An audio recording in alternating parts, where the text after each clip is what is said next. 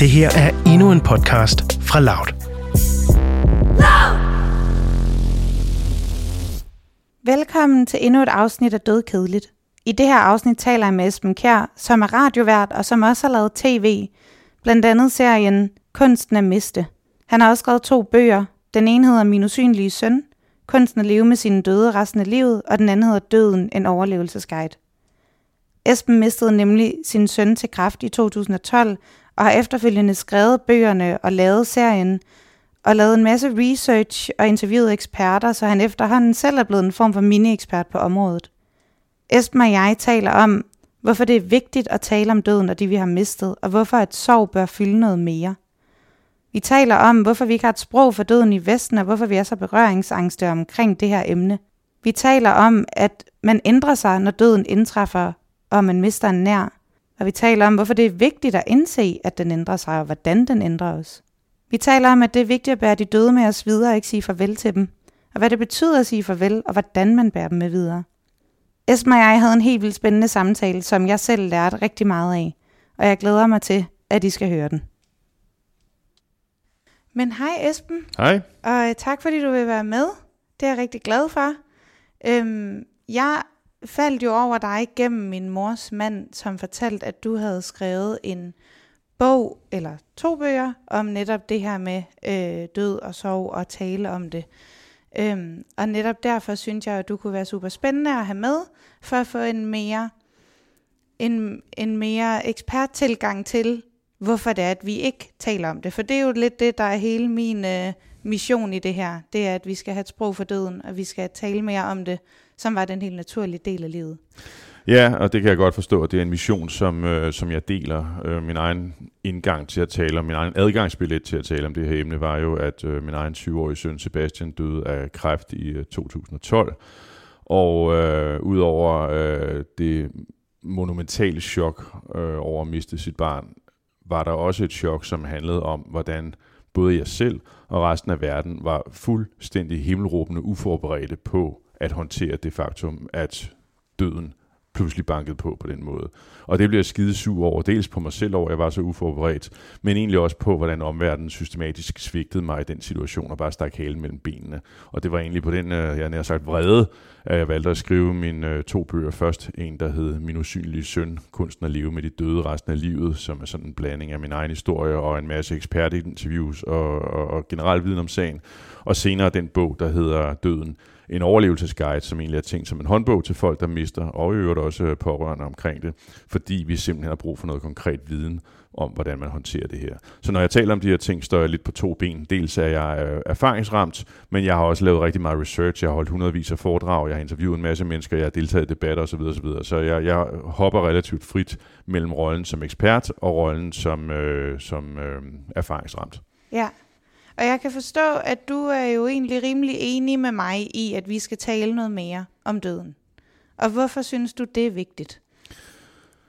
Øhm, fordi der er et enormt behov for det helt grundlæggende. Øh, døden er formentlig en af de mest transformerende begivenheder, man, op, man kan opleve som menneske, når, når man bliver ramt, eller når, når folk, man elsker, når folk, man virkelig elsker, de dør. Øh, det bliver ikke meget større i form af, hvad skal man sige, chok og øh, forandring. Det, det er en liv, monumental livsforandrende begivenhed, som vi selvfølgelig har behov for at bearbejde, og først og fremmest har vi behov for at blive grebet af andre mennesker i den situation. Øh, men der sker præcis det modsatte, som du også har oplevet, det er, at folk stikker af, øh, folk lukker i, folk vil ikke tale om det, på det tidspunkt i ens liv, hvor man har allermest brug for andre mennesker, der stikker de af. Det er, hvad jeg oplevede, og det er, hvad langt de fleste efterladte de oplever. Det er sådan, at der er lavet undersøgelser om det her, som viser, at 67% af de efterladte føler sig fundamentalt svigtet af omverdenen i deres dybe sorg. Og det er sgu ikke i orden. Og det er jo et meget ulige, hvad man oplever i andre kulturer, fordi i andre steder i verden, der kan man godt finde ud af det her. Der er man ikke bange for døden. Der ved man, at det er en realitet. Der stemmer man sammen og er der for folk og beder og støtter, som man bør. Men i den her del af verden, der stikker vi af. Og hvorfor gør vi det? Hvorfor, hvorfor er der så stor forskel? Hvad er der sket herover, siden at vi ikke kan tage hånd om det på samme måde?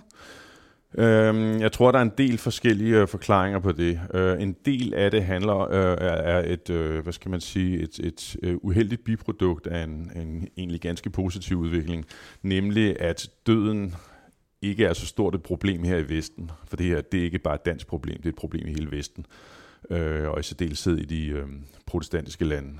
De er lidt bedre til det nede sydpå i de katolske lande.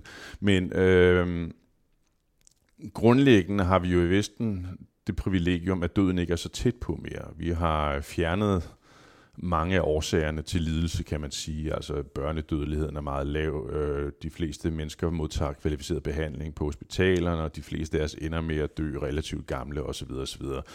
Øhm, samtidig har vi jo levet i et samfund, der omhyggeligt rytter alt det ubehagelige væk. Vi sender de gamle på plejehjem, de døende på hospice, og de mærkelige børn på specialskoler osv. osv. De fattige ud i ghettoerne.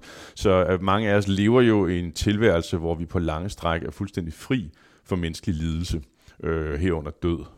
Og det betyder, at når vi så endelig møder den, så får vi et chok, fordi vi fuldstændig har glemt, at det er sådan, livet også er. Øh, at vi slæber sgu ikke igennem et helt liv, uden at opleve død og ulykke og, og lidelse. Men mange af os bilder, ind, bilder os ind, ender med en eller anden ubevidst tro på, at det gør vi sgu, at det ikke rigtig gælder, for tyngdeloven gælder sgu ikke rigtig for os. Og når vi så ser det alligevel ramme folk omkring os, så får vi et chok, og så løber vi væk fordi vi simpelthen bliver bange. Det er den ene side af det. Den anden side af det er et biprodukt af noget af det samme. Øh, fordi som mennesker er vi jo i bund og grund magtesløse. Alt muligt lort sker for os. Vi bliver syge, vi dør, eller også går det ud over dem, vi elsker, eller også bliver vi fyret, eller også noget tredje. Der er utrolig mange ting, vi som menneske ikke har styr på. Vi er i, som mennesker i bund og grund magtesløse. Det ved man godt i andre dele af verden. Det bliver de mindet om konstant, øh, fordi der er krig og død og naturkatastrofer og sygdom og alt muligt, som hele tiden minder folk om, at de ikke har styr på det, når det kommer til stykket. Her i Vesten, der er der anderledes. Der har vi mere styr på tingene. Øh, der er ikke så mange krige, der er hospitaler, der behandler os, øh, der er jobsikkerhed, der er mange ting, som gør, at vi kan bilde os ind, at vi har mere styr på tilværelsen, end vi rent faktisk har, at vi er mere magtfulde, end vi rent faktisk er. Vi glemmer det fundamentale menneskelige vilkår, at vi er i bund og grund magtesløse. Øh, og når man lever i den virkelighed, øh, den pseudo-virkelighed, at man tror, man selv bestemmer, man tror, man selv styrer ens liv, du kan, hvad du vil, og alt det der vrøvl, så ender vi med at tro på, at vi er det, som hospitalspræsten Preben Kok kalder Gud i eget liv. Vi har fyret ham, den store Gud, ham har vi ikke brug for, øh, fordi vi ikke længere er magtesløse. Øh, vi vil selv være Gud, i hvert fald i vores eget liv. Så vi kan selv, vi styrer selv, det er os, der bestemmer. Og det fungerer rigtig godt i medvind.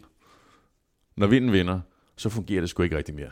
Men for alle de andre, der stadig sejler derud af i medvind, kan de sgu ikke lide at se, at vinden vender, fordi hvis de skal tage konsekvensen af det, hvis de skal sige, hold kæft mand, det er jo ikke mig, der styrer, så skal de jo pludselig til at stille sig selv nogle ret grundlæggende spørgsmål omkring deres liv.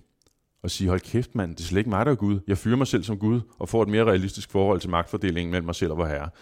Enten kan de gøre det, eller også kan de tage dig, Mathilde, og din sorg og skubbe til side og sige, det der, det gider vi ikke engang beskæftige os med. Vi lukker døren til Mathilde, og så kan hun komme tilbage om et år, når det hele er overstået. Vi stikker fingrene i ørerne og lukker øjnene, og så går vi videre, som om intet var hent, og så bliver vi i troen på, at vi selv er Gud, og det er os, der bestemmer, og vi skal ikke tage konsekvensen af, at vi har levet på en stor fed løgn. Derfor tror jeg, at rigtig mange stikker af. Ja, jamen jeg, øh, jeg hørte faktisk også om en øh, undersøgelse, hvor at, øh, eller folk, der havde taget en, øh, en løgndetektor, og så er der de der øh, spørgsmål, der kommer, øh, inden at de rigtige spørgsmål kommer. Og nogle af dem var, øh, tror du, at du skal dø? Og alle de sagde ja, men den, den svang ud, som om de løg på løgndetektoren. de troede ikke selv på det, det er sjovt. Nej, så de vidste det jo godt. De sagde ja, fordi det er der jo nogen, der har fortalt mig. De har jo set, at folk dør og sådan noget. De ved jo godt, at man ikke lever for evigt. Men de troede ikke på, at de døde? Det er en sjov undersøgelse. Øh, den havde jeg ikke hørt før. Men jeg, jeg tror på det, fordi det er jo også det, jeg selv oplever hos folk. Altså, folk tror jo ikke rigtigt på, at de skal dø. De ved det godt sådan lidt på et eller andet teoretisk plan, men det er jo ikke sådan noget, der sådan følelsesmæssigt er sunket ind. Du kender de der folk, der siger, hvis jeg dør. mm. Altså, det er jo fuldstændig rappelende sindssygt. Det er det eneste, vi er fuldstændig sikre på. Altså det, jeg tror, de fleste mennesker tror, det er, at ja, øh, vi skal jo nok måske dø en gang, men det bliver tidligst som 90-årig af et hjerteslag efter god sex. Og det var bare ikke sådan, det er. Langt de fleste dør, før de havde ønsket, efter længere tids sygdom. De kommer afsted før tiden, og nogen, i nogle tilfælde meget før tiden. Relativt mange dør relativt tidligt. Og de kommer afsted typisk efter længere tids sygdom. Det bliver ikke en skid sjovt. Men det vil folk ikke have, øh, det vil de ikke have i deres liv. Så de lever på en eller anden øh, patetisk løgn om, at de mindst bliver 90, og det der med døden, det er i hvert fald ikke relevant, før de er gamle og midt af dage. Alle har ret til et fedt køkken og blive 90. Og det er en stor gang omgang lort, undskyld mit sprog, fordi det er virkelig, virkelig ikke sådan livet er.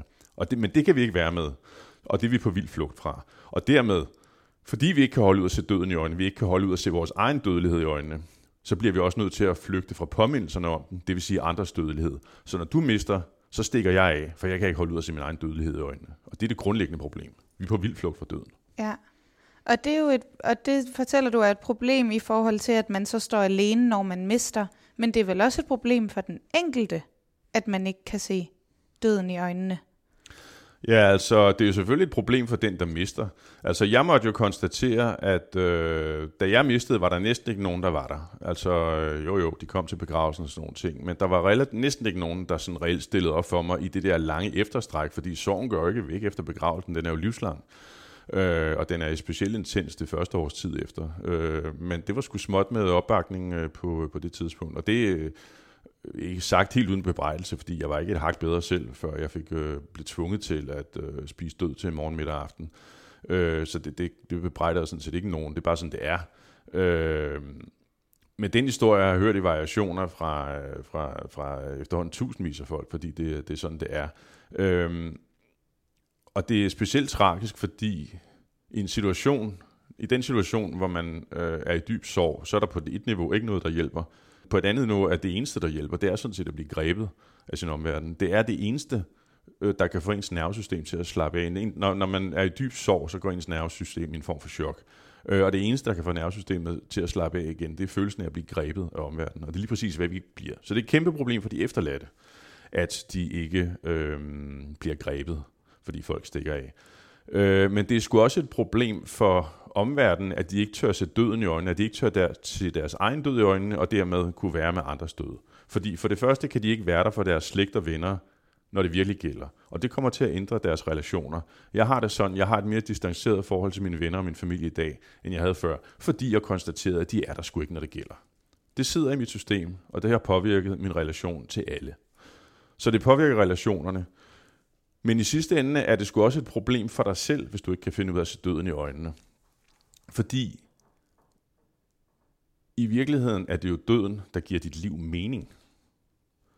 Der findes en fransk filosof, der hedder Rochefoucauld, som sagde, at døden er som solen, den er livgivende, men den er svær at kigge på direkte. Og det er rigtig godt sagt, fordi hvad er det i virkeligheden, døden gør? Den giver vores liv mening, fordi den gør, at det vi foretager os, mens vi er i live, det er vigtigt. Det er sgu det, der gør, at tyngdeloven gælder. Det er det, der gør, at det er vigtigt, hvad vi bruger vores tid til.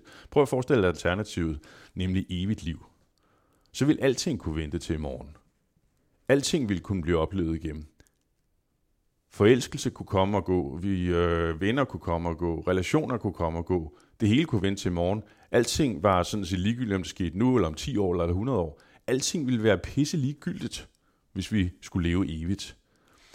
Evigt liv er ikke en gave. Evigt liv vil være en forbandelse. Øh, øh, kristenfolk lover har en historie om den evige jøde. Og historien er, at øh, der kom en mand og hånede og spottede Jesus på korset, og Gud straffede ham med den værst tænkelige straf, han kunne forestille sig, nemlig evigt liv. Evigt liv ville være en forbandelse.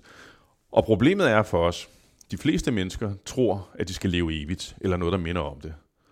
Og det er jo derfor, de sidder og ser vild med dans og hammerslag og sådan noget lort i tv'et, ikke? Fordi hvis de vidste, de skulle dø, så spildte de sgu da ikke tiden på sådan noget pis. Så brugte de, brugte de sgu da deres tid på noget væsentligt. Men fordi vi tror, vi skal leve evigt, så sidder vi og binger hjernedøde serier på Netflix, øh, og overgår ikke lige at se vores venner, fordi det også var en hård arbejdsdag. Og alle de der undskyldninger for ikke at leve livet. Hvis man ikke kan se sin egen død i øjnene, og være klar over sin egen dødelighed, så mister man livskvalitet. Ja. Og du fortæller så, at dengang, at din søn døde, der var der ikke rigtig nogen, der var der. Og det har påvirket dine relationer. Men hvordan har det så været nu efter, og den måde, du gerne vil tale om det, og den måde, du i tale sætter det, og, og er så øh, altså snakker meget om det. Har det påvirket dine relationer efterfølgende? Jeg går ud fra, at nogle af mine venner har læst mine bøger, eller hørt mig tale, eller sige ord om de her ting. Jeg har også, op, jeg har også med, holdt masser af foredrag, jeg har optrådt i masser af artikler. Jeg har endda lavet en hel tv-serie om det, der hedder Kunsten og Mistet. Øh, så man kan sige, at øh, slægt og venner er blevet tvunget til at høre på mig i, øh, i mange sammenhænge. Øh, så de ved jo godt, hvad mit budskab er. Øh, men det har ikke ændret noget. Altså, der er stadig ingen, der snakker øh, om min søn. Altså min søn bliver aldrig nævnt, min døde søn Sebastian bliver aldrig nævnt af nogen som helst, bortset fra øh, Sebastians mor og hans to søskende. Det er de eneste overhovedet, der nogensinde nævner min søn. Der er ingen andre, ingen andre, der nogensinde nævner hans navn overhovedet. Til okay. trods for, at alle har hørt mig tale dunder om det her problem. Det har ikke ændret noget som helst for de mennesker, der kender mig. Nævner du ham så, når du er ude i, altså uden for hjemmet med din kone og dine andre børn? Nej, nu har jeg jo fornøjelsen af at tale om det her emne i mange professionelle sammenhænge, og der har jeg jo den store fornøjelse, at jeg kan skille mine venner ud der. Ja. Øhm, og man kan sige, at i kraft af det arbejde, jeg har lavet, har jeg jo et relativt afklaret forhold til, øh, til alt det her, og har fundet en måde at leve med min søn på, hvor jeg ikke behøver omverdens opmærksomhed længere. Øh, men det er jo kun fordi, jeg har det privilegium, at jeg er, er meget, meget bevidst om, om øh, alt det her med død, og hvordan man bærer sine døde videre med sig, som vi også skal snakke om lidt senere, hvordan min søn stadigvæk lever igennem mig, og, og jeg har ham stadig med, og sådan nogle ting. Så jeg har et fint forhold til min søn, og jeg har ikke det store behov for at tale om ham med, øh, med andre mennesker. Men der er jeg speciel, fordi jeg, øh, jeg har sagt gjort det til et andet ben i mit liv og, og, og være involveret i død og sorg. Så jeg får det levet ud der, kan man sige. Men for almindelige mennesker er det jo vanvittigt vigtigt, at vi så at sige holder de døde i live. Fordi helt grundlæggende, og det skal man så også forstå, og nu kommer vi så lidt ind på noget andet, øh, så er det jo sådan, at øh, de døde går ikke væk. De fleste tror, at sorg er sådan en slags sygdom, vi skal have en mental sygdom, vi skal kureres for, så vi kan komme tilbage og blive den, vi var. Og så bliver alting godt. Men for det første er døden så en monumental indbegivenhed, og vi kommer ikke til at blive den, vi var igen. Vi bliver en anden person. Døden ændrer os. Døden farver os. Det er lidt ligesom på samme måde, hvis du står nede hos farvehandleren, så øh, kommer han med en bøtte hvid maling, og så putter han nogle strint af nogle andre farver i, og så ryster han den, og så ændres bøttens indhold for altid. Det er stadigvæk maling, der kemisk set hovedsageligt er hvidt, men det hele er blevet tonet i en anden farve. På samme måde er jeg blevet tonet af en anden farve af min søns død. Jeg er stadig mig, men jeg er med med en fundamental anderledes udgave af mig, end jeg var før. Jeg er simpelthen blevet tonet i en anden farve. Øh, så det er den ene ting, øh, som, som sorgen gør ved folk. Men det andet, den anden ting, der er vigtigt at forstå, det er det der med, at de døde skulle ikke gå væk. Sorgen er ikke en sygdom, vi skal kureres for. Sorgen er det for det første livslang. Og det skal den også være. Fordi, øh, hvad er sorg egentlig? Hvis vi lige kigger på det et øjeblik. Øh, der er nogen, der siger, at øh, øh, sorg er kærlighed, man ikke kan komme af med, for eksempel. Øh, det er jeg sådan set ikke enig med. Jeg synes, sorg er den nye udtryk for min kærlighed til min søn. Øh, sorg er jo dybest set, altså man kan sige, jeg elsker min søn. Det gjorde jeg, da han levede. Og det gør jeg stadigvæk, selvom han er død. Forskellen er, at han er der ikke. Hvis du tager kærlighed og kombinerer det med fravær, permanent fravær, så får du sorg. Det kan ikke være anderledes. Den eneste måde, man kan få min sorg til at gå væk på, det er at sige, at jeg skal holde op med at elske min søn. Og det har jeg selvfølgelig ikke tænkt mig. Sorgen ændrer sig, den fylder ikke det hele. Jeg har den med mig, men den er en integreret del af mig, og det er fint, det er vi bygget til at kunne klare. Men jeg har altid sorgen med mig. Det er en permanent følgesvend. Og sådan er livet. Det er vi bygget, til at kunne klare, og det er fint. Jeg har den med. Jeg kan sagtens være med det. Jeg kan også sagtens være glad og gøre alle mulige andre ting. Men sorgen er en permanent følgesvend, og det skal den også være. Så det skal man give plads til, og det betyder, at der er også behov for at tale om den, og være til stede med den, og lufte den i andre sammenhænge, og være ked af det, og snakke med andre om det og sådan noget. Det er en, det er en del af pakken. Men det næste er, at min søn skulle heller ikke gå væk, fordi det gør de døde ikke. De bliver sgu hængende på en eller anden mærkelig måde. Og det lyder også sådan meget spirituelt, eller sådan noget, og det kan også godt være, at der er sådan en, et element i det. Øh, det ved jeg ikke, øh, men det jeg i hvert fald ved, det er, at i alle kulturer, til alle tider, har man respekteret og forstået, at vi skal have de døde med os i en eller anden form. Øh, I andre lande har man typisk, eller andre kulturer har man typisk ritualiseret det. Man har øh, livslange ritualer omkring de døde. Helt ned til, at man i nogle stillehavskulturer, øh, stillehavsøer, der graver man helt bogstaveligt svigermor op og tager en med til bords en gang imellem. Det synes jeg måske er lige overkanten, ja. navnlig, navnlig med svigermor. Men øh, i andre lande, altså i Mexico har vi de dødes dag, øh, hvor man har et rituelt henter de døde på graven og tager dem med tilbage på de dødes dag og sådan noget. Så alle kulturer har sat forholdet til de døde i system på den måde, fordi det er et fundamentalt menneskeligt vilkår, at de døde skulle ikke gå væk. Øh, de bliver hængende på en eller anden måde. Vi skal have et fortsat livslangt forhold til dem, vi har mistet. Øh, som øh, en fyr sagde, der hedder Mitch Albom, han sagde, døden afslutter et liv, ikke et forhold. Relationen fortsætter, og vi skal så at sige transformere relationen til den, vi elsker, fra, øh, fra at være levende og til at være død, men i en fortsat relation. Og det sjove ved det er, nu har vi jo et vestligt, det eneste sted, hvor man ikke har ritualer og ikke har en kultur omkring det der med at have de døde med sig. Det er Vesten. Alle andre kulturer i hele verden til alle tider har det der. Det havde vi også her hjemme i gamle dage. Men på et eller andet tidspunkt, så afskaffede vi døden i Vesten, og vi blev udødelige, som vi snakkede om lige før. Øhm, og dermed afskaffede vi også relationen til de døde, fordi det, det at dø, det er jo sådan nærmest en fejl. Det sjove ved det er, og, og, og det, at den tankegang er blevet understøttet af psykologien, af Freud og alle de andre idioter, som har sagt, at døden er et adskillelsesproces, vi skal sige farvel til de døde og se at komme videre. Vi må se at komme videre, ikke? Nu må du se at komme videre. Det der har mange efterladt, der har hørt. Øh, hvilket er noget B. Øh, vi skal ikke videre, vi skal have de døde med os. Og det sjove ved det er, at efter psykologerne nu i øh, siden Freud har prøvet at afskaffe de døde på den måde, så er de faktisk for 20 år siden vendt på en tallerken og sagt det, som resten af menneskeheden hele tiden har sagt. Nemlig, vi skal have de døde med os. De, psykologerne siger i dag, den psykologisk rigtige situation, øh, måde at håndtere øh, dødsfald på, det er at bære de døde med os videre i livet.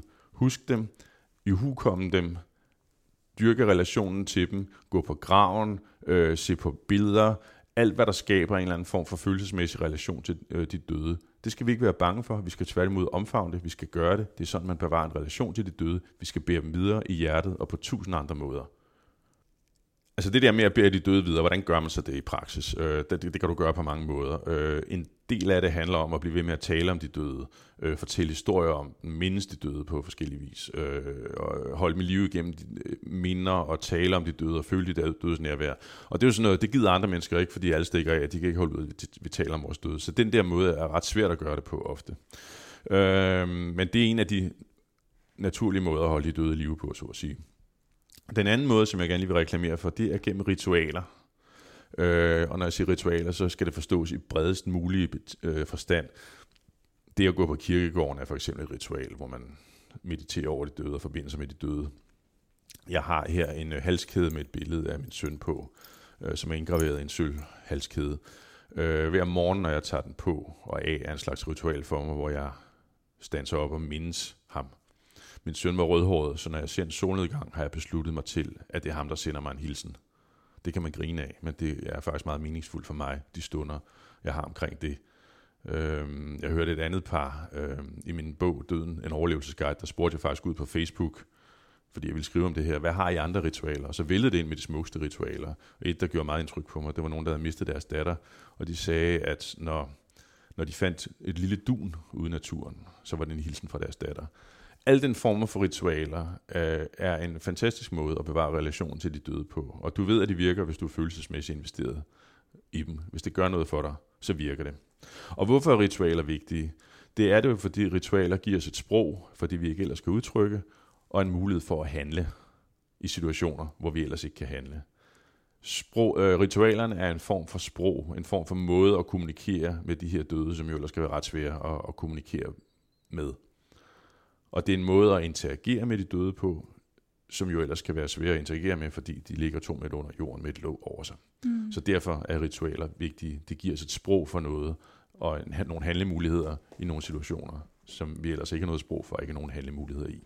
Men det her med ritualer, synes jeg, øh, giver helt vildt god mening. Vi gør det også. Vi har ikke et, øh, et gravsted for min far, øh, fordi at vi spredte hans aske i øh, havet. Han var sømand.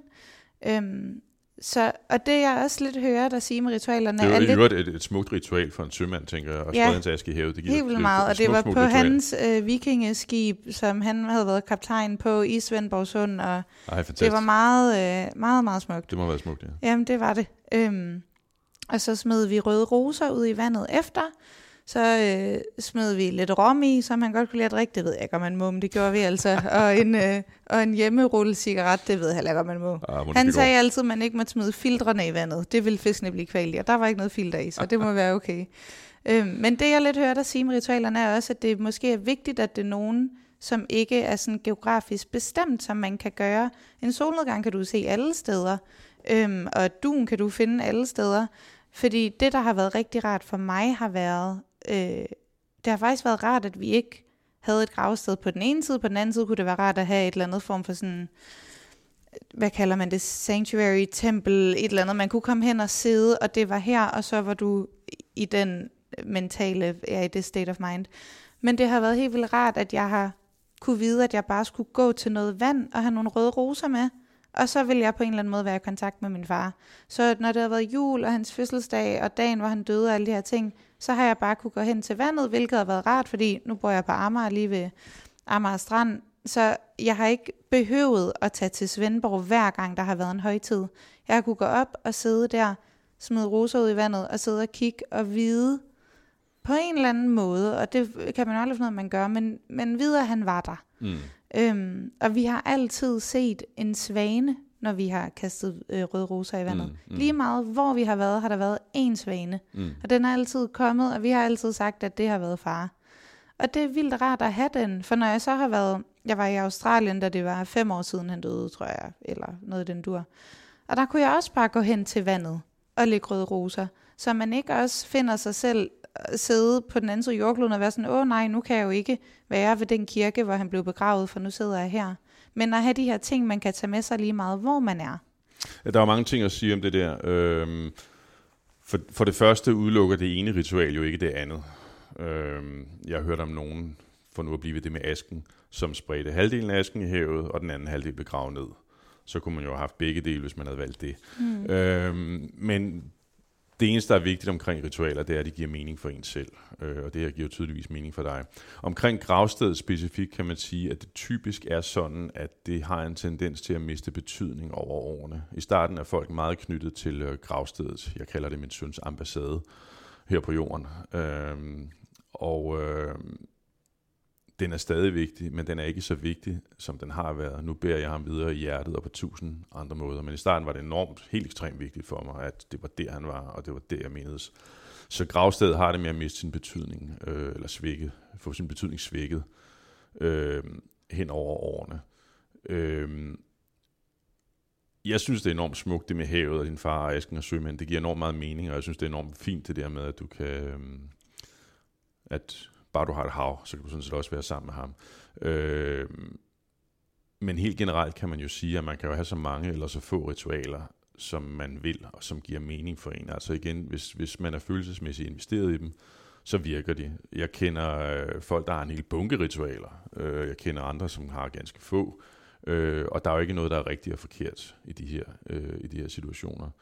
Nu nævnte du, at din far øh, når, når, når der I smed en taske i havet, der dukkede en svane op, og det har der gjort siden.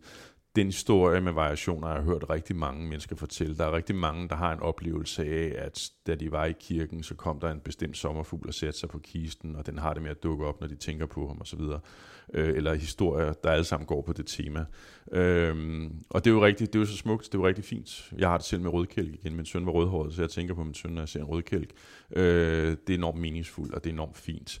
Øh, og så siger du, jamen så, altså, så er han der, men jeg ved ikke, om han er der eller ej. Men prøv, det er jo ikke vigtigt, om han rent faktisk er der eller ej. Det interessante er, at han er der i dit hjerte, når det sker. Øh, og så er hele den videnskabelige diskussion om, hvorvidt alt det her, vi taler om nu, at vi oplever de dødes nærvær i bestemte situationer, om det er en eller anden spirituel sandhed, eller om det bare er biokemiske reaktioner i din hjerne.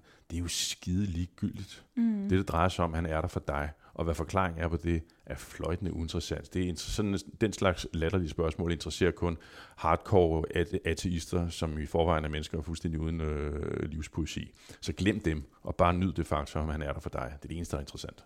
Ja. Så det, så det er vigtigt, at vi bærer de døde med i ritualer og ikke siger farvel. Og hvad forstår man så ved at sige farvel?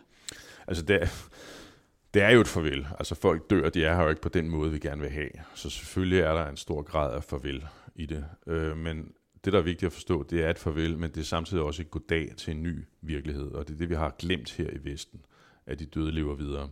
Vi skal sige farvel til de levende i den form, vi helst ville have dem i, men så skal vi sige goddag til de døde i en anden form, hvor, øh, hvor relationen fortsætter. Og en svækket form og en utilfredsstillende form. Vi vil hellere have dem på en anden måde, men i mangel af bedre, så er det sgu bedre, at de døde fortsætter med at være der på en eller anden måde, end at de slet ikke er der.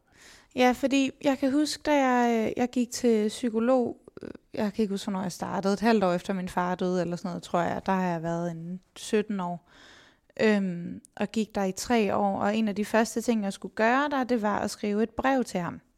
Og så skrev jeg et brev, og jeg sluttede brevet af med, du er verdens bedste far.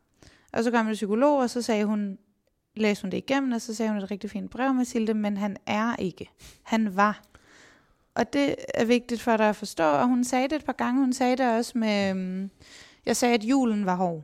Og så sagde hun, at øh, ja, og det kommer ikke kun til at være den her jul, der er hård. Det kommer til at være alle jule fremover, for han kommer ikke til at være her. Du troede, han skulle være kommet hjem nu, men i stedet kom han hjem i en kiste for et halvt år siden. Og lige der, jeg blev, altså jeg blev ekstremt sur på hende, og gik derfra og var meget sur, og tænkte, det skal du ikke sige, og hvem, hvem tror du, du er til at sige det? Men det hjalp mig i og for sig ret meget, fordi at, at min far druknede i Karibien, mens jeg var i Danmark. Og jeg tror, at hvis jeg ikke havde fået den der, han er altså død, så havde jeg siddet og ventet på, at han kom ind ad døren og sagde, hvad graver du for, jeg er jo lige her. Jeg har bare været at rejse. Men samtidig, så synes jeg jo også, at man skal bære dem med videre. Så hvor finder man balancen i at erkende, at, at de levende ikke er her mere, men stadig bærer de døde med videre? Øhm, ja, der er jo flere ting at sige til det der. Altså for det første øhm, skal man jo i en eller anden udstrækning give slip på de døde. Det gør de fleste også automatisk. Der findes normal sorg, og så find, og det, det, de, fem, de, fem, de 90 procent af os går igennem et normalt sorgforløb. Øh, sorgen er jo øh, en proces, som øh, hjælper til at få gjort den døde død, om man så må sige. Altså, øh, at det, det, det får gjort den levende person til en død person, men hvor relationen fortsætter. Derfor er sorgen en meget smertefuld proces, men det er en nødvendig proces øh, at få omformet relationen, som jeg beskrev tidligere. Det er det, sorgen gør. Og det er en smertefuld proces. Det er heldigvis også en meget automatiseret proces for de fleste af os. Øh, det er ikke dig, der arbejder med sorgen, det er sorgen, der arbejder med dig. Og når den er færdig med dig, så spytter den ud på den anden side, og så er du et andet sted i livet og har et andet forhold til din far. Eller den, igen, sorgen ender aldrig, men sådan tålelig. Men, men så har sorgen gjort det, den skulle, nemlig ændre dit forhold til din far og få gjort ham død, men med en fortsat relation. Det er det, sorgen gør. Den proces er ret automatiseret. Øh, man skal i de fleste tilfælde sådan set bare holde den ud. Og så gør sorgen det, den skal. Øh, og hvis du har været et normalt sorgforløb, så øh, har psykologen der ikke fattet et klap af noget som helst. Øh, og det undrer mig sådan set ikke, fordi psykologer ved ingenting om sorg. Og når jeg siger ingenting om sorg, skal det tages helt bogstaveligt. Pensum i psykologi på psykologistudiet i sorg på universitetet er præcis 0 sider. De lærer helt bogstaveligt talt intet om sorg. Psykologer, de er bimlende ukvalificerede, langt de fleste psykologer, til at tage sig af sorg. Den gode nyhed er, at almindelige mennesker i et normalt sorgforløb heller ikke har brug for en psykolog. Øh, faktisk viser undersøgelser, at hvis man er et normalt sorgforløb, så gør en psykolog øh, i bedste fald ikke noget for processen, og i værste fald gør de det hele værre. Og alt det her er ikke noget, jeg siger, det er informationer, jeg har inden for det nationale sorgcenter, som er den, der har kigget på, på det her. Det er sådan her, det er for de fleste mennesker. Øh, så hvis du har været i et normalt sorgforløb, har din psykolog sådan set bare vist, at også hun var bimlende ukvalificeret til at tage sig af sorg. Øhm, men det kan jo også være, at du tilhører de 10 procent, som ikke kan komme igennem sorgen ved egen hjælp. At vores, vores psyken ikke er selvhelbredende, så at sige. Det er der cirka 10 procent af os, der ender i den situation. Det er det, man kalder øh, kompliceret sorg, øh, eller man kalder det også vedvarende sorglidelse. Og hvis nogen har hørt om, at øh, WHO, WHO snakker om, at man skal gøre sorg til en diagnose, så er det altså kompliceret sorg eller vedvarende sorglidelse, man taler om. Det er ikke normale sorgforløb. Hvis man efter et halvt år ikke begynder at mærke en bedring i sin sorg, øh, men tværtimod føler, at man sidder fast i den og ikke kan komme ud videre og ikke kan komme ud af den, så er der en sandsynlighed for, at man har man sidder fast i sin sorg, og man har kompliceret sorg eller vedvarende sorglidelse. Så nogle folk skal have hjælp øh, af en psykolog, øh, for eksempel, til at frigøre sig fra den døde, og slippe den døde, og komme videre. Men det er ikke de fleste menneskers problem. De fleste menneskers problem er sådan set, at psyken fungerer rystende godt, og vi faktisk får en svækket tilknytning til den døde, og opgaven sådan set bliver at holde fast i den døde i en kultur, hvor alle siger, at vi skal sige farvel til den døde. Der er den svære opgave sådan set at holde fast i den døde og have den med os. Men det er klart, altså gift afhænger af doseringen. Du kan også være for, for knyttet til den døde. Du kan også holde for meget fast i den døde. Men det er altså sjældent et problem ude i den virkelige verden. Normalt går der et års tid, og så er vi et andet sted med tingene. Så har vi forhåbentlig den døde med os på en sund og naturlig måde, hvor den døde er med os i hjertet, og vi bærer den videre. Og, men, men hvor den døde ikke så at sige står i vejen for os. Den døde forhindrer os ikke i at leve et, et fuldt og rigt og helt liv. Det er der, vi skal ende. Men hvis man ikke ender der, hvis den døde fylder det hele, eller den døde fylder, står i vejen, eller den døde forhindrer dig i, at din døde mand forhindrer dig i at gifte dig igen, eller hvad det nu kan være, øh, eller din døde far forhindrer dig i at indgå i normale relationer til andre mennesker, så har du et andet problem, og så skal du have hjælp. Mm. Jamen det giver vildt god mening, for nu har jeg gået ved tre forskellige psykologer. En efter min far døde, en efter min bedste veninde døde, og så gik jeg ved en her for et år siden, fordi at jeg havde det svært ved mig, med mig selv, hvilket jeg nok har haft siden min far døde, eller i lang tid i hvert fald, på grund af nogle andre ting. Øhm, og det var først ved den tredje, at jeg følte, at der skete en udvikling på det halvår, jeg gik ved hende. De to andre var jeg sådan lidt, jeg ved ikke helt, hvad der, altså jeg kan ikke se, hvad I har løst, fordi at, at jeg gik der med sådan en, jeg er her, fordi min far døde. Og det har jo ikke, det har de jo ikke kunne løse. Men så har vi kunne snakke om, øhm, om, om hvordan man så var i den verden nu, som den så ud der. Der gav min første psykolog mig også noget perspektiv på det her med, med at ændre sig. Øhm, fordi at jeg sad i gymnasiet og snakkede med mine gymnasieveninder på, hvad har vi været, 17-18 år, og, og så sad de og sagde, ej, hvor har jeg bare en hård dag i dag, fordi at jeg skal ned i byen og købe nogle sko, og så skal jeg hjem og fortælle min mor, hvad hun skal lave til aftensmad, og så skal jeg også lige træne, og så skal jeg lave lektier. Og jeg blev så provokeret af det, fordi jeg flyttede hjemmefra som 17-årig, fordi jeg ikke kunne bo ved min mor mere, efter min far var død, og jeg havde ikke nogen penge, fordi at jeg kun havde en forælder med ressourcer, og vi skulle på en eller anden kæmpe studietur, som jeg jo havde meldt mig på, inden han døde, og der skulle selv bare samtale det her, så jeg var sådan, det er ikke en hård dag. Prøv at høre, hvad jeg skal. Jeg skal arbejde, og så skal jeg hjem, og så skal jeg vaske op, og så skal jeg også lave mad til mig selv, og så skal jeg også det her, det her, det her. Og de blev mega provokeret af, at jeg kom og blev sur på dem. Og der kom jeg til min psykolog, hvor hun sagde, Mathilde, som 17-årig er det ikke normalt at have de problemer, du har. Der er det normalt, at du går op i, hvilke sko skal jeg have på i aften, eller øh, hvad skal min mor lave til mig til aftensmad. Det er ikke normalt at stå med de problemer, som du gør. Og det gav mig vildt meget perspektiv, at det var mig, der var ændret. Mm. Øhm, og det er jo også det her, du taler, med, uh, taler om, at døden er en livsændrende begivenhed, og at det ændrer os. Hvordan ændrer det os, hvis man kan forklare det? Hvis jeg lige må starte med at sige om det der, altså det er jo fuldstændig rigtigt, at det kan være enormt provokerende at høre om folks latterlige små problemer, når man selv har oplevet noget, der er 10 gange værre. Problemet er bare, at man er jo nødt til at møde folk, hvor de er, og, og små problemer kan også virke som store problemer, hvis man ikke har haft store problemer.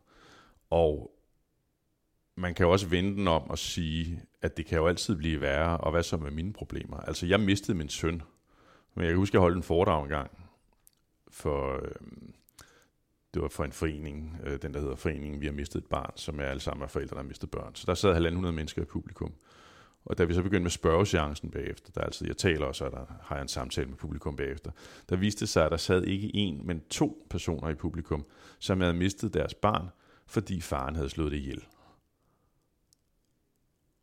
Og så stod jeg der og tænkte bagefter, Gud, betyder det så, at min sorg pludselig ikke er så stor, fordi deres er større, eller hvad? Altså, det er jo en meningsløs konkurrence, man kommer ind i, hvis det handler om, hvem har det værst. Ja. Så derfor kan det sgu godt være hårdt, at man ikke har råd til at købe de sko, man gerne vil. Ja. Ja, og, det der, er og, det. det, og det er ikke interessant, at, din, at du har det hårdere.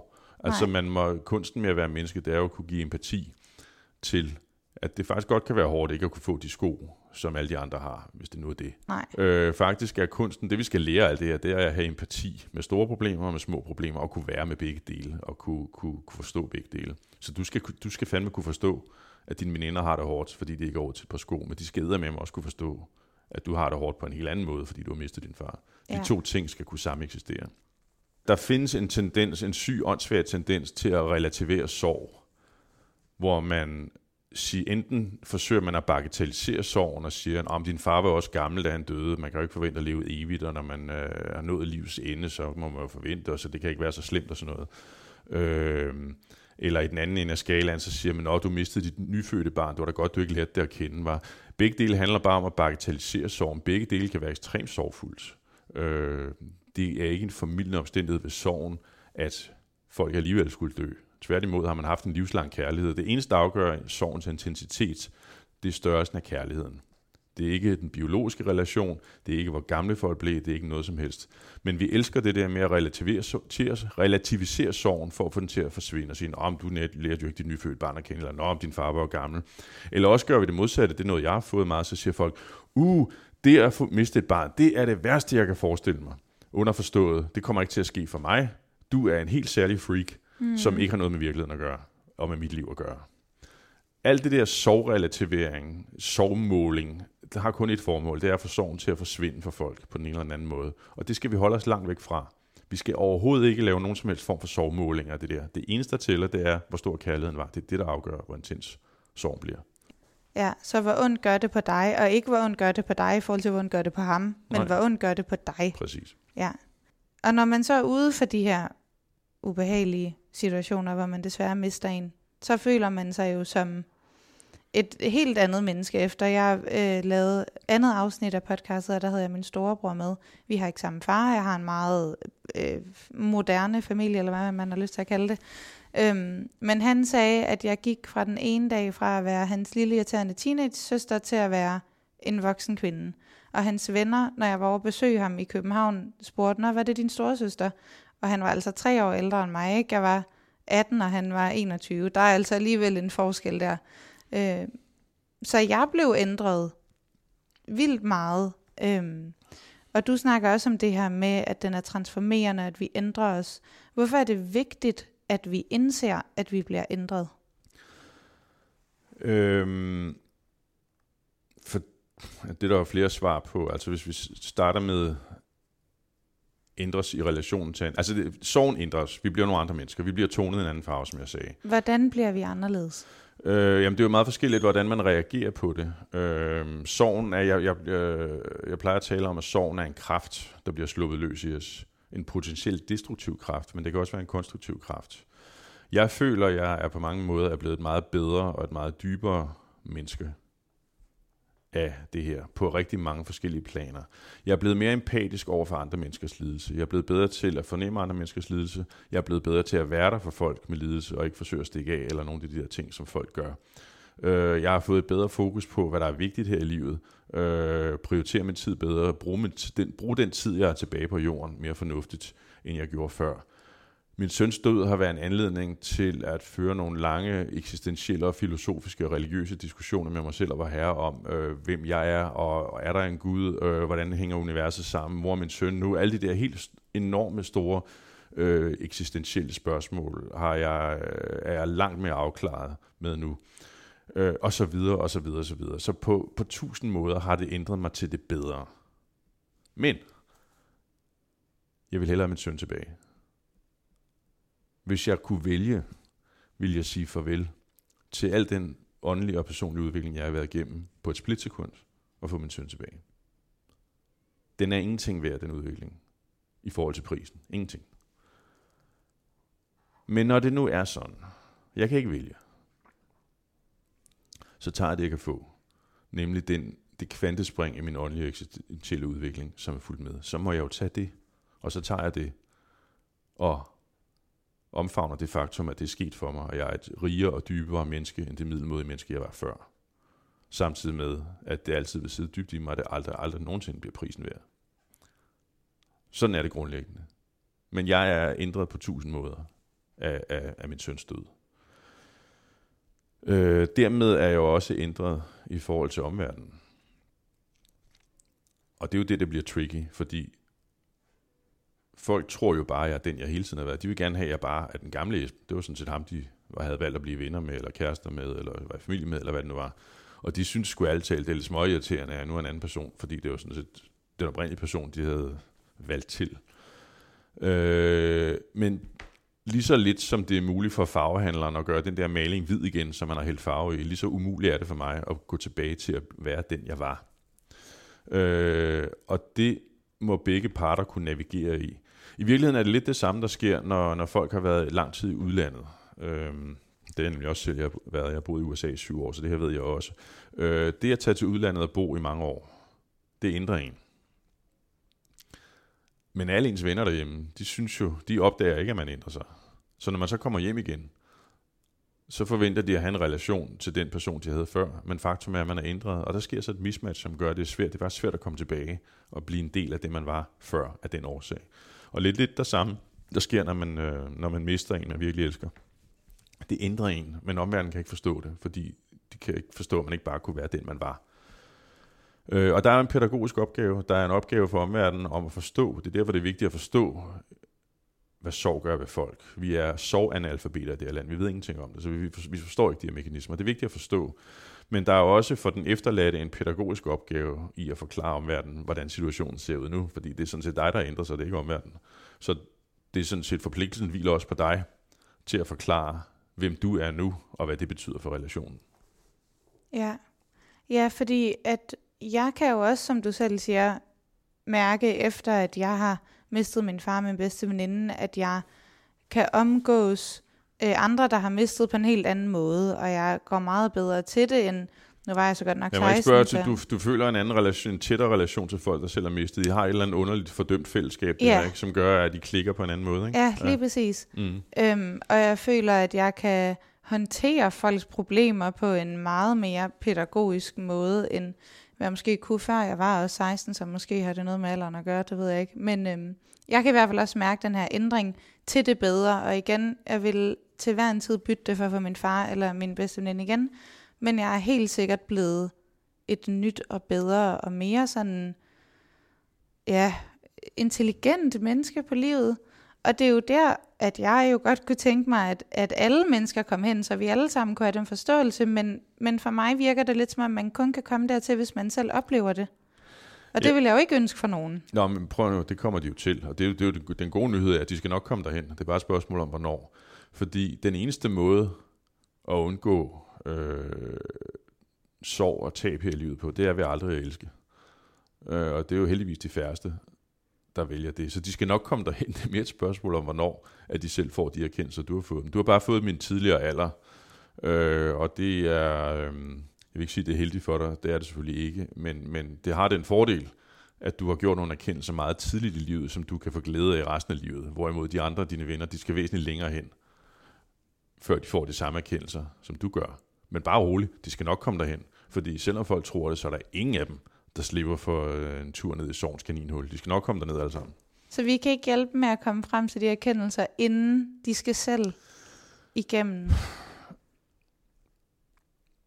Jeg tror, at man kan godt forklare folk de her ting, og så kan de forstå det på et eller andet, jeg vil lige vil sige, teoretisk plan.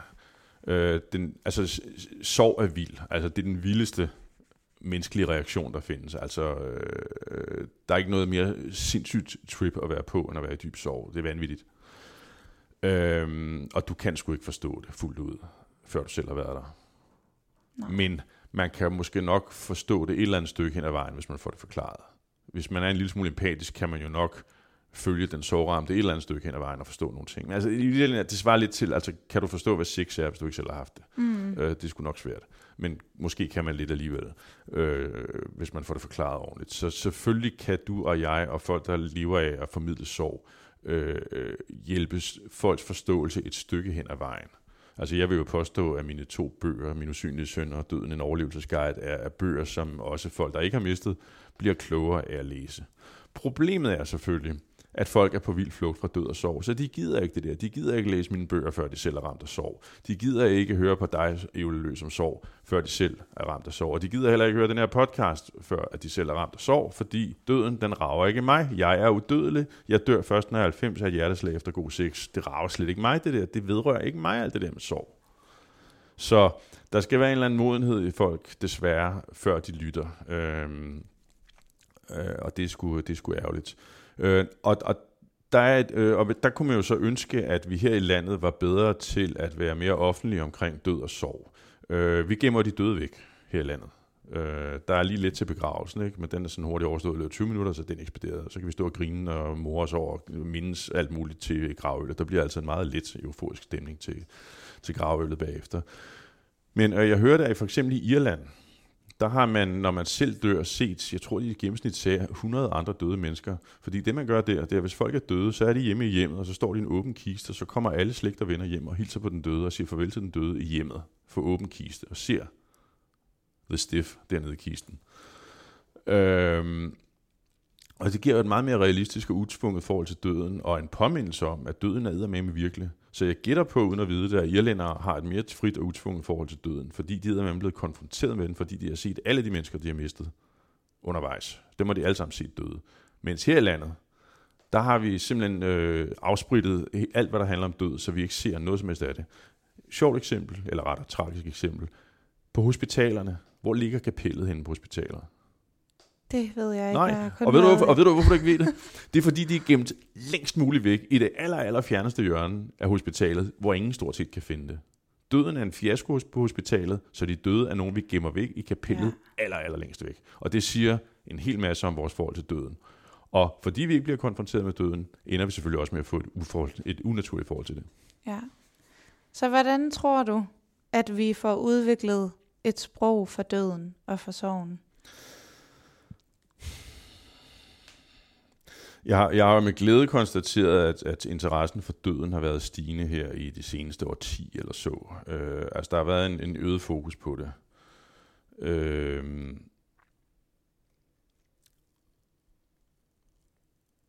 og øh, så, så, så noget har ændret sig. Der er ikke den samme berøringsangst. Altså, hvis man snakker med folk, som mistede folk, de elskede tilbage i 70'erne og deromkring, så var det jo sådan, at folk helt bogstaveligt gik over på det modsatte fortog, når de mødte nogen i sorg. De var så forhippet på ikke at møde nogen i sorg, at de gerne gik over vejen på det andet fortog for at slippe for at møde dem. Den slags hører man trods alt ikke så meget i, øh, i dag. Så jeg tror, der er øh, sket en ændring. Men jeg tror, at alle os, der har mistet, skal for det første tage et ansvar. Du og jeg skal tage et ansvar for at tale om de her ting. Øh, og også konfrontere vores venner. Vi skal kritisere vores venner og sige, hey, du er der ikke for mig. Du taler aldrig om den, jeg elsker. Du taler aldrig om min søn. Du taler aldrig om min far. Øh, gider du godt tale om ham? Jeg har behov for at snakke om ham, og du skal lytte, og du skal med med deltage. Du skal ikke forsøge at stikke af på det her. Giv mig en skideball. Altså inddrag i samtalen. Der er en pædagogisk opgave for os, der har mistet, i at forklare folk, hvad vi har behov for. Det er op til os at forklare, hvad vi har behov for, at de gør for os i den her sammenhæng og, og tage de der samtaler. Øhm, den del af det er blevet bedre, synes jeg. Øhm, vi har blevet behov for at få efteruddannet psykologerne, så de bliver bedre til at håndtere de her ting. Men også folkekirken øh, skulle blive meget bedre til at håndtere de her ting. Det er jo der, de fleste af os ender, når vi dør. Altså, det, jeg kan ikke huske, hvad tallet er, men langt de fleste af os bliver begravet fra en kirke, for eksempel. Men folkekirken er jo lige så dødsforskrækket som resten af samfundet. Så derfor har de opfundet en begravelse, som tager 20 minutter, øh, og de vil så gerne have, at vi bliver lidt kortere, ligesom i Fakta. Øh, og, så, og så er det det. Altså, øh, folkekirken er dybt dødsforskrækket. Alle andre religioner har masser af ritualer, der mandsopdækker folk øh, langt ud i fremtiden med ritualer, så de kan handle i deres afmagt og deres sorg. Men folkekirken har ikke en skid. De har intet at tilbyde. Øh, på, på ritualfronten, og det der med at give folk et sprog for, øh, et rituelt sprog for, for deres sorg. Øh, så folkekirken skal træde meget mere i karakter der, og, og, og, og mandsopdække folk med, med måder, de kan håndtere deres, øh, deres sorg på. Folkekirken gør mere end så mange andre. For mange folkekirker kører sorggrupper for eksempel, øh, som er en rigtig fin ting, når nu ens venner ikke gider snakke med en og ens familie ikke gider snakke med en. Men altså et eller andet sted er sorggruppe også et sygdomstegn i den forstand, at det, der foregår i en sorggruppe, burde foregå blandt slægt og venner. Men når den nu ikke gør det, så er det jo fint, det foregår der. Og så vil jeg også gøre en, gøre en reklame for, nu, nu hakkede jeg på psykologerne før, men jeg vil til gengæld gerne sige, at præsterne tilbyder noget, de kalder sjælesorgs samtaler. Og man skal lige abstrahere for det der gyslige udtryk. Men faktisk har jeg, min, min, de eneste, der har hjulpet mig af de der professionelle i min sorg, det har faktisk været præster. De har været meget mere interessante at tale med, og det er min generelle erfaring. Nu har jeg mødt tusindvis af efterladte gennem min foredrag og så videre, og det er den samme historie hver gang. Folk får aldrig noget ud at tale med psykologerne, til gengæld får de masser ud at tale med præsten. Og det er fordi, øh, jeg tror, der er flere ting i det. Altså det er, døden er for småt, hvis man ser den i et psykologisk perspektiv. Døden er i virkeligheden en eksistentiel og åndelig åbenbaring for mange mennesker, øh, som tvinger dem til at stille sig selv i helt store spørgsmål og, og se tingene i et helt anderledes stort perspektiv. Og det er præsterne altså bare bedre til. For det første kan præsterne finde ud af at være med ting. Psykologer arbejder med problemer, og præster arbejder med vilkår. Døden er ikke et problem, døden er et vilkår, vi skal lære at leve med. Det er ikke et problem, vi kan løse. Det er præsterne meget bedre til. Og så er præsterne altså bedre til at... Øh, og altså, de, man skal bare være med folk. Ikke? Det gælder både omverdenen, man skal ikke gøre alt muligt, man skal være med folk. Og det, er det, det skal præsterne også. De, skal, de, de er med folk, det er de bedre til. Og så er de altså bedre til at se døden i dens rette størrelse, kan man sige. Det bliver sgu for småt hos psykologen, når man ser, når man ser døden som et problem. Øh, døden er monumental, og det er, præsterne er bedre til at ramme folk på, på det monumentale, om jeg så må sige, øh, end, øh, end andre. Og det er jo ikke fordi, når hvis du går ned til præsten, at han øh, er, forsøger at sidde omvendt eller sådan noget ting. Det er overhovedet ikke det, der foregår. Øh, præsterne har bare nogle værktøjer, som psykologerne ikke har, som må jeg bare konstatere, efter at have mødt tusindvis af efterladte, virker for flere mennesker, end en psykolog gør. Ja.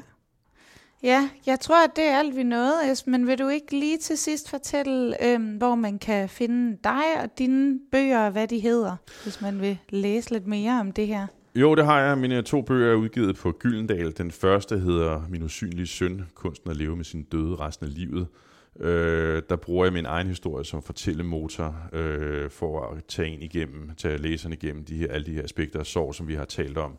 Men øh, hvor min egen historie fylder øh, en relativt stor del, men hvor den hele tiden bliver koblet til research og interviews med eksperter osv., fordi min egen historie kun er interessant i den udstrækning, den illustrerer bredere tendenser.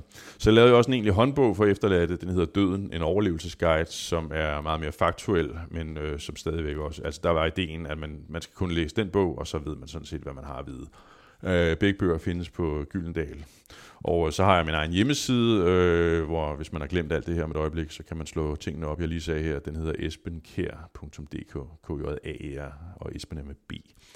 Øh, så så der, der bor jeg. Der kan man også skrive til mig, hvis man øh, synes, at den her podcast var interessant, eller hvis øh, der er nogle ting, man er uenig i, og har lyst til at vente med mig, osv. osv. Det, man, det man er velkommen til, hvis man gør det i en respektfuld tone. Ja, tak Esben. Selv tak.